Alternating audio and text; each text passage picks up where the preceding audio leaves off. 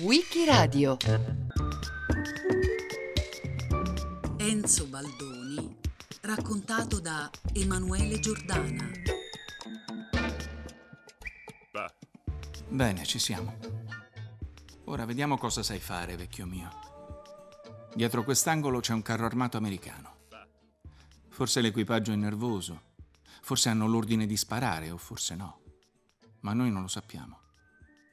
Non posso togliermi dalla testa quel che è successo all'amico e collega di penna Raffaele Ciriello, ucciso in mezzo alla strada dalla raffica di un mitragliere nervoso, quando era di fronte, armato solo di una macchina fotografica, a un Merkava israeliano.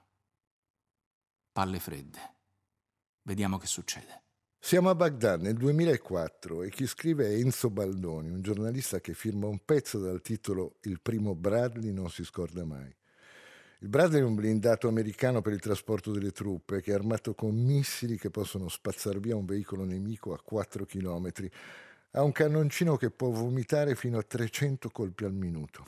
E Baldoni è lì davanti, nell'Iraq in fiamme, in un posto dannato dove lascerà la vita arricchendo un elenco purtroppo molto lungo. Ilaria Alpi, Miran Rovatin, Antonio Russo, Maria Grazia Cotuli, Italo Toni, Graziella De Palo, il fotografo Raffaele Ciriello, tutti giornalisti caduti sul campo, come Baldoni.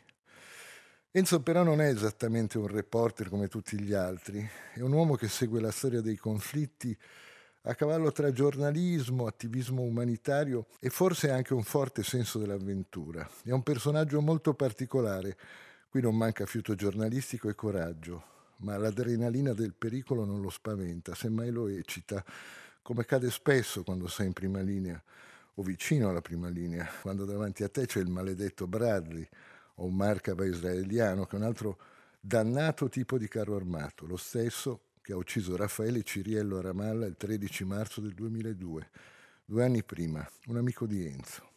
Nell'agosto del 2004 in Iraq il giornalista freelance Enzo Baldoni viene rapito lungo la strada tra Najaf e Baghdad.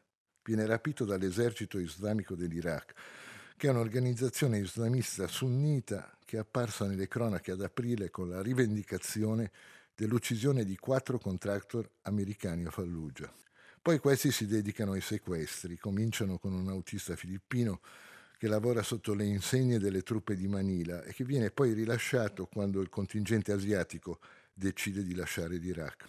Si dedicano anche i giornalisti, come nel caso di due francesi, Georges Malbruno e Christian Chesneau, che però vengono rilasciati dopo alcuni mesi. Per l'italiano il Baldoni, però le cose vanno diversamente. Da Baghdad l'inviato Pino Scaccia. Rispettando drammaticamente i tempi, a cinque giorni dalla scomparsa è arrivata la notizia dunque del rapimento di Enzo Baldoni. Il documento trasmesso da Al Jazeera è accompagnato da un ultimatum scritto e montato nello stesso video. La vita di Baldoni sarà salva, si dice, solo se l'Italia ritirerà entro 48 ore le truppe dall'Iraq. Baldoni appare tranquillo, in buone condizioni fisiche, è sbarbato ed indossa una camicia pulita. È lui stesso a presentarsi. Sono Enzo Baldoni, ho 56 anni, sono un giornalista italiano. Parla in inglese e in qualche momento sembra che legga qualcosa che i sequestratori hanno scritto. La rivendicazione è firmata dall'esercito islamico dell'Iraq. Terroristi dunque, non guerriglia. Il gruppo vicino alle brigate Khaled è noto per essere responsabile di molti rapimenti, compreso quello recente del diplomatico iraniano, e si dice affiliato ad Al-Qaeda. È un messaggio sicuramente anomalo. Baldoni è solo, senza sequestratori. Il freelance italiano è stato sicuramente rapito nella zona di Malmudia, 40 km da Baghdad, sulla strada di ritorno da Najaf, dove è stato ucciso il suo autista, Garib. Tutti i canali, sia diplomatici che riservati, che quelli della Croce Rossa dopo l'appello della famiglia, sono già attivati. E dopo un ultimatum all'Italia per il ritiro dei suoi soldati entro 48 ore, Enzo viene ucciso. La data esatta e il luogo della sua morte non verranno mai accertati.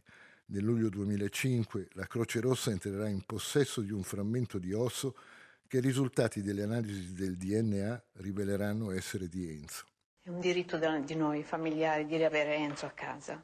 Io chiedo che chi ha la possibilità di arrivare in fondo a questa vicenda lo faccia, si dia da fare, faccia il suo dovere.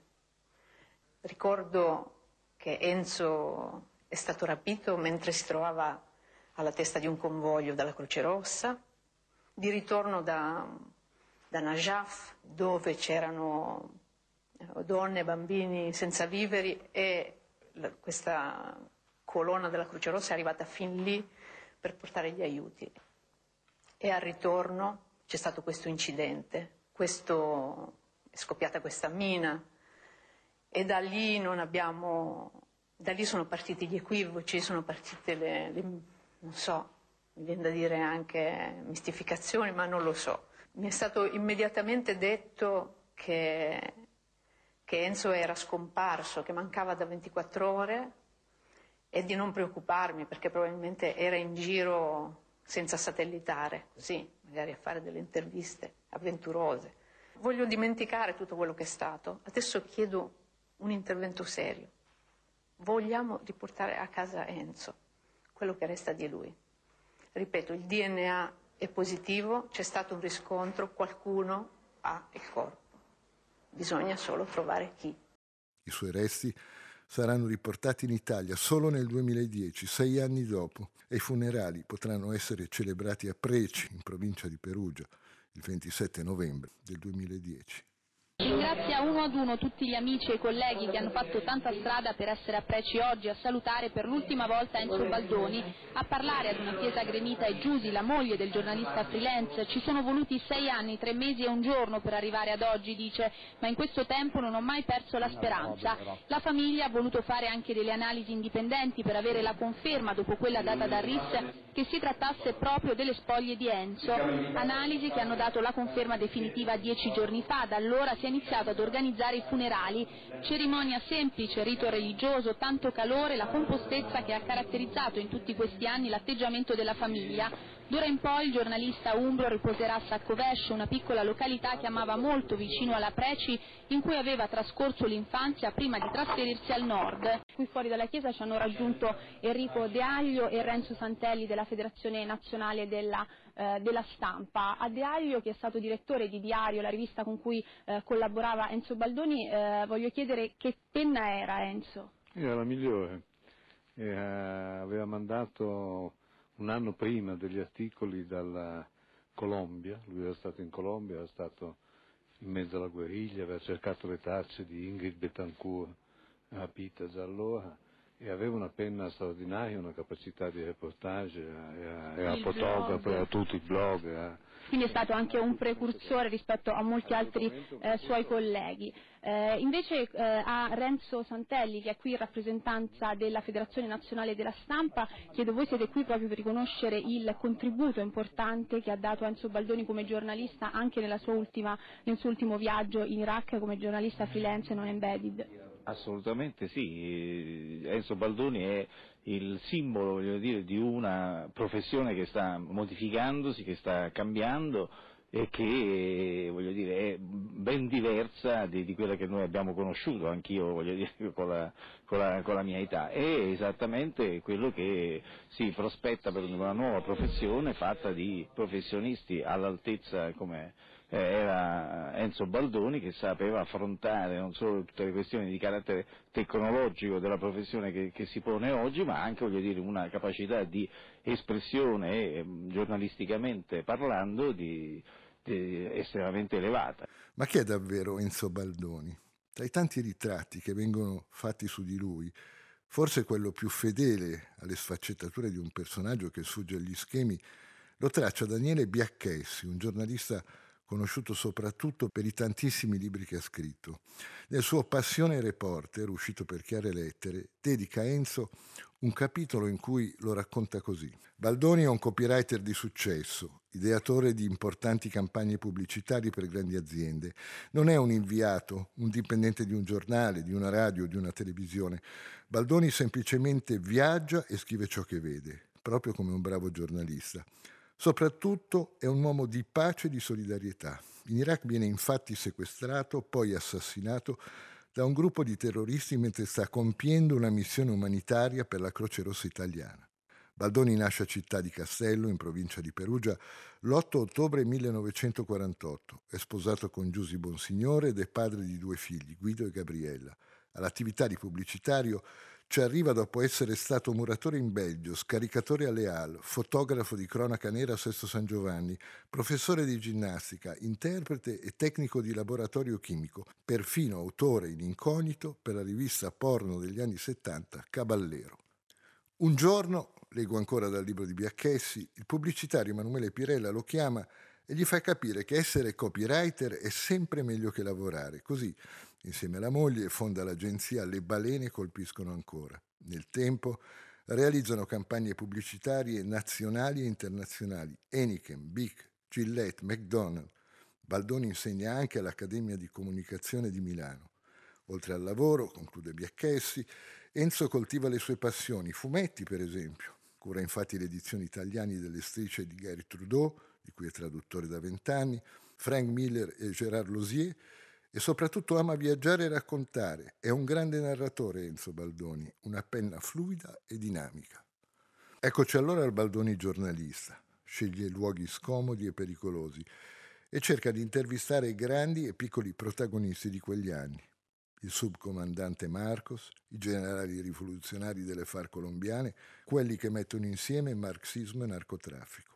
Va a Cuba, a Bogotà, in Indonesia, Arriva anche nel Myanmar, che ancora si chiama Birmania, per capire le ragioni dei cosiddetti eserciti etnici, le milizie delle autonomie regionali che oggi, dopo il golpe del febbraio 2021 contro Aung San Suu Kyi, sono tornate sotto i riflettori della cronaca.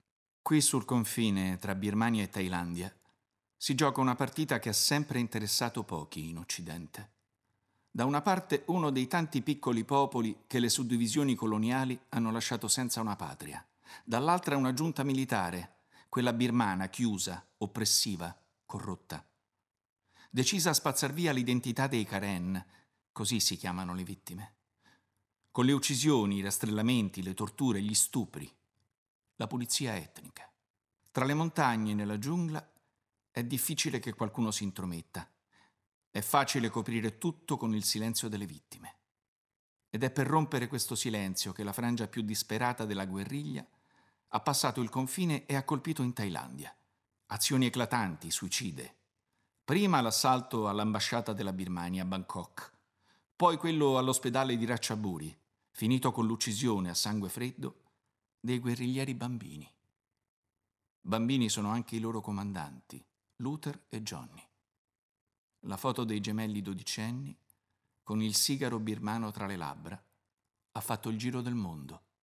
Già appunto i Karen, uno dei tanti piccoli popoli che le suddivisioni coloniali hanno lasciato senza una patria. In una riga Baldoni ci restituisce la complessità storica del Myanmar e dopo decenni le cose non sono affatto cambiate. Scrive per Linus, Specchio della Stampa, Il Venerdì di Repubblica, soprattutto per il Diario della Settimana, diretto da Enrico De Aglio. Il diario dura poco, prima esce come inserto dell'Unità, poi nel 97, un anno dopo, diventa indipendente. La direzione di De Aglio dura sino all'ultimo numero del settimanale che esce nel settembre del 2007 per trasformarsi in quindicinale e poi ancora in mensile sino alla chiusura del 2009.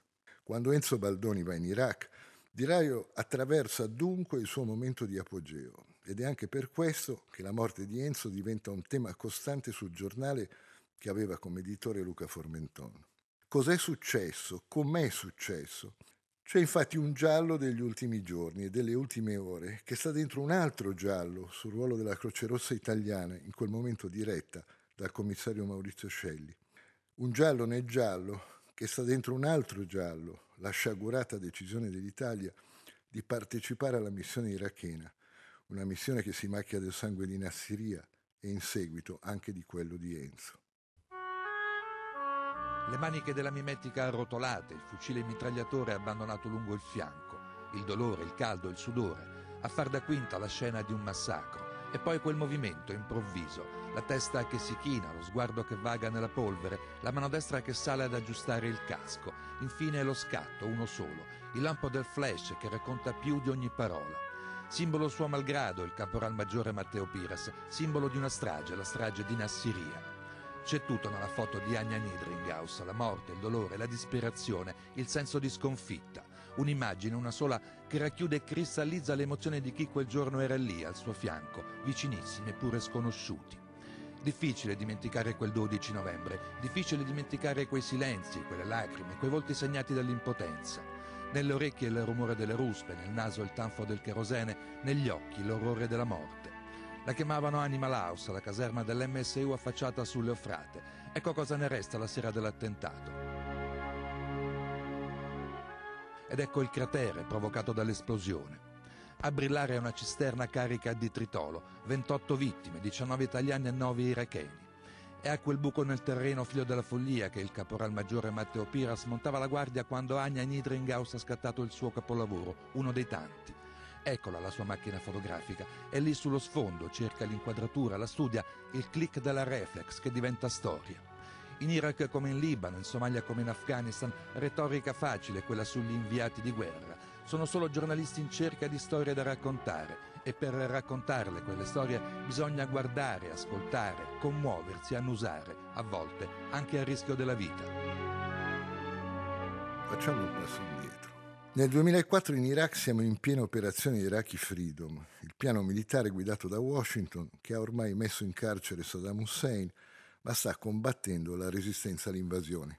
L'Italia non ha partecipato direttamente all'invasione dell'Iraq, ma dal luglio del 2003 siamo impegnati con la missione Antica Babilonia e un contingente di oltre 3.000 soldati dislocato nel sud del paese. Nel 2003 a Nassiria, lo ricordavamo, l'esercito italiano paga un tributo di sangue molto alto, mentre la missione umanitaria della Croce Rossa italiana, guidata da Scelli, sta già sollevando polemiche sulla sua scarsa neutralità, troppo schiacciata sulle posizioni del governo, si dice, e quindi degli occupanti. Si va in realtà verso l'epoca delle bandiere della pace appese alle finestre delle città italiane, un'epoca che porterà poi in piazza un milione di persone, che farà decidere al governo Prodi nel 2006 il ritiro delle truppe, ma nella primavera-estate del 2004 siamo ancora in piena guerra e uno dei protagonisti si chiama Muqtada al-Sadr, leader sciita a capo di una milizia che ha il suo centro a Najaf, l'esercito del Mahdi. Agli inizi di agosto Enzo arriva a Baghdad, ha aperto un blog che si chiama Blogdad e ha un taccuino pronto a ricevere appunti, sia per i suoi servizi per il diario, sia per un libro che gli è stato commissionato dalla casa editrice Il Saggiatore. A Baghdad alloggia al Palestine, l'hotel dei giornalisti per antonomasia, ed è lì che incontra Garib, un iracheno che diventa suo amico, il suo angelo custode e anche la persona che lo porta nel vero inferno iracheno, da Baghdad a Fallujah e poi da Fallujah a Najaf, la roccaforte dell'uomo che comanda l'esercito del Mahdi. E qui le cose iniziano a confondersi tra la necessità del giornalista e il desiderio di dare una mano a chi sta pagando cara la guerra, una faglia sottile tra l'osservazione asettica e l'empatia, una faglia che comincia a mischiarsi e la linea sottile tra la freddezza quasi cinica che deve avere il reporter si mescola all'imperativo umanitario di aiutare le vittime. Al cellulare di Garib si moltiplicano le invocazioni di soccorso e i bollettini degli scontri. C'è grande rabbia e tristezza. Non sappiamo cosa fare, vorremmo portare aiuti, medicinali, acqua. Non so se questa bella impresa porterà molta fortuna agli americani. Si sono guadagnati per sempre l'odio degli iracheni, sunniti e sciiti. Il 13 agosto, racconta ancora Biacchessi in Passione Reporter, una missione può partire per Najaf camion sono carichi di aiuti, i volontari scalpitano, vogliono agire, non intendono perdere altro tempo, ma la direzione della Croce Rossa di Roma blocca l'operazione. Perché? Maurizio Scelli, che è responsabile, ferma la missione. Il motivo è che il generale Abu Carrar, un ex militare al servizio di Saddam Hussein e suo punto di riferimento iracheno, si sente sostanzialmente esautorato da Garib, soprattutto dai suoi contatti con la guerriglia. Baldoni e Garib riescono comunque a partire il 14 con un altro convoglio sotto le insegne della Mezzaluna Rossa e il 19 agosto un secondo convoglio parte per Najaf, ma questa volta con le insegne della Croce Rossa italiana. Ci sono medici e tecnici italiani e iracheni e ci sono sia Garib sia Baldoni, ma anche due giornalisti della RAI, Scaccia e Sanna. Venerdì 20 agosto, 20 agosto 2004, alle 6 e mezza del mattino, il gruppo riparte da Najaf per tornare a Baghdad, ma a Latifia il convoglio viene attaccato. Giuseppe De Santis della Croce Rossa lo racconterà così. Dopo aver sentito un botto e aver visto del fumo che si alzava ai lati della strada, ci accorgevamo che la macchina di Garibe Baldoni, visibile davanti a noi fino a qualche istante prima, dopo aver cominciato a ruotare su se stessa in senso longitudinale, passava sulla corsia opposta fino a fermarsi in un'area serrata che funge da spartitraffico, mentre i nostri mezzi non subivano danni in quanto distanziati. Ordinavo alla colonna di proseguire assolutamente la marcia senza fermarsi. Ma non è chiaro cosa succeda esattamente quando il convoglio della Croce Rossa viene attaccato. Garib viene presumibilmente ucciso subito. Baldoni invece viene rapito, ma fin dall'inizio sull'accaduto si stende una cortina fumogena. Maurizio Scelli, il capo della Croce Rossa, si permette persino una battuta il 23 agosto, tre giorni dopo. Baldoni? Auguriamoci che sia in giro a fare quegli scoop che tanto ama. Qualcuno dice di lui che se l'è andata a cercare, è andato a cercarsi dei guai, ma il 24 agosto Al Jazeera manda in onda un video coi sequestratori. E c'è anche Enzo Baldoni che dice poche parole in inglese. È la rivendicazione dell'esercito islamico che dà al governo Berlusconi 48 ore di tempo per decidere di abbandonare l'Iraq. Shelley avvia una trattativa, una trattativa che fallisce il 26 agosto, poco prima di mezzanotte, ancora Al Jazeera annuncia la morte di Baldoni. Una settimana, una settimana fa, giovedì scorso, l'abbiamo lasciato nella città di Kufa, proprio dove da poche ore è stata siglata forse la pace definitiva dell'Iraq. E adesso la notizia della morte di Enzo Baldoni, quando invece le voci qui abbandonate sembravano confortanti. La prima telefonata è arrivata dalla Farnesina. Enzo Baldoni è morto, ma prima della comunicazione ufficiale volevano giustamente avvertire la famiglia. Poi Al Jazeera, dove i terroristi si sono rivolti anche questa volta per comunicare l'uccisione del giornalista italiano. Una prima riga a scorrere sul teleschermo, poi un'altra con l'annuncio che presto sarà diffuso un video con le immagini della morte. Non c'è stato tempo per le trattative. Queste bestie che si firmano esercito islamico dell'Iraq hanno mantenuto in pieno la minaccia, rispettando rigorosamente i tempi. Avevano dato 48 ore di tempo e allo scadere esatto dell'ultimatum l'hanno messa in atto. Gente che uccide, terroristi che non vogliono la pace.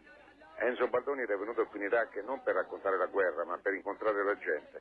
Voleva capire, Ricordo una settimana fa in quella stradina che risuonava di fragori della battaglia, della quale siamo usciti anche grazie a lui, seguendolo dietro quella bandiera bianca.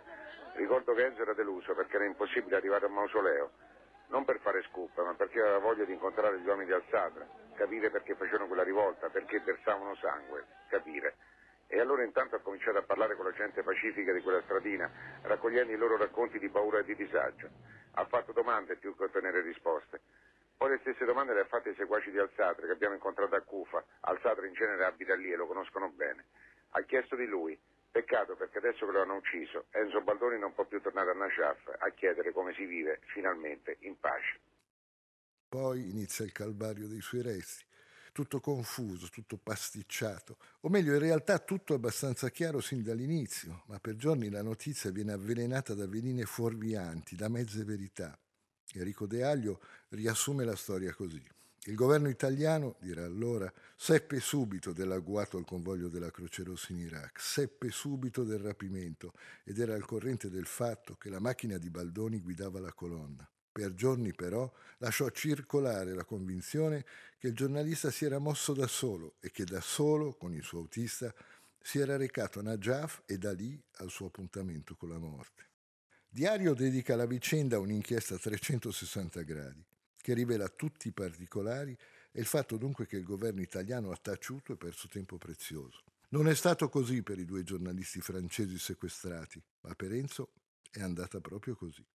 La vicenda di Enzo si mescola tra l'altro con un altro sequestro eccellente che però finisce bene, quello delle due cooperanti Simona Pari e Simona Torretta. Lentamente vengono fuori però tutte le verità scomode il ruolo opaco della Croce Rossa italiana e di Sidi con la Farnesina in Iraq e si dirà poi che la missione in cui è stato rapito Enzo era autorizzata dalla Croce Rossa italiana e doveva servire a recuperare una lettera di Al-Sadr per il Papa, lettera in cui si chiedeva espressamente al commissario di intercedere presso il Santo Padre per la risoluzione della guerra in atto nella città santa.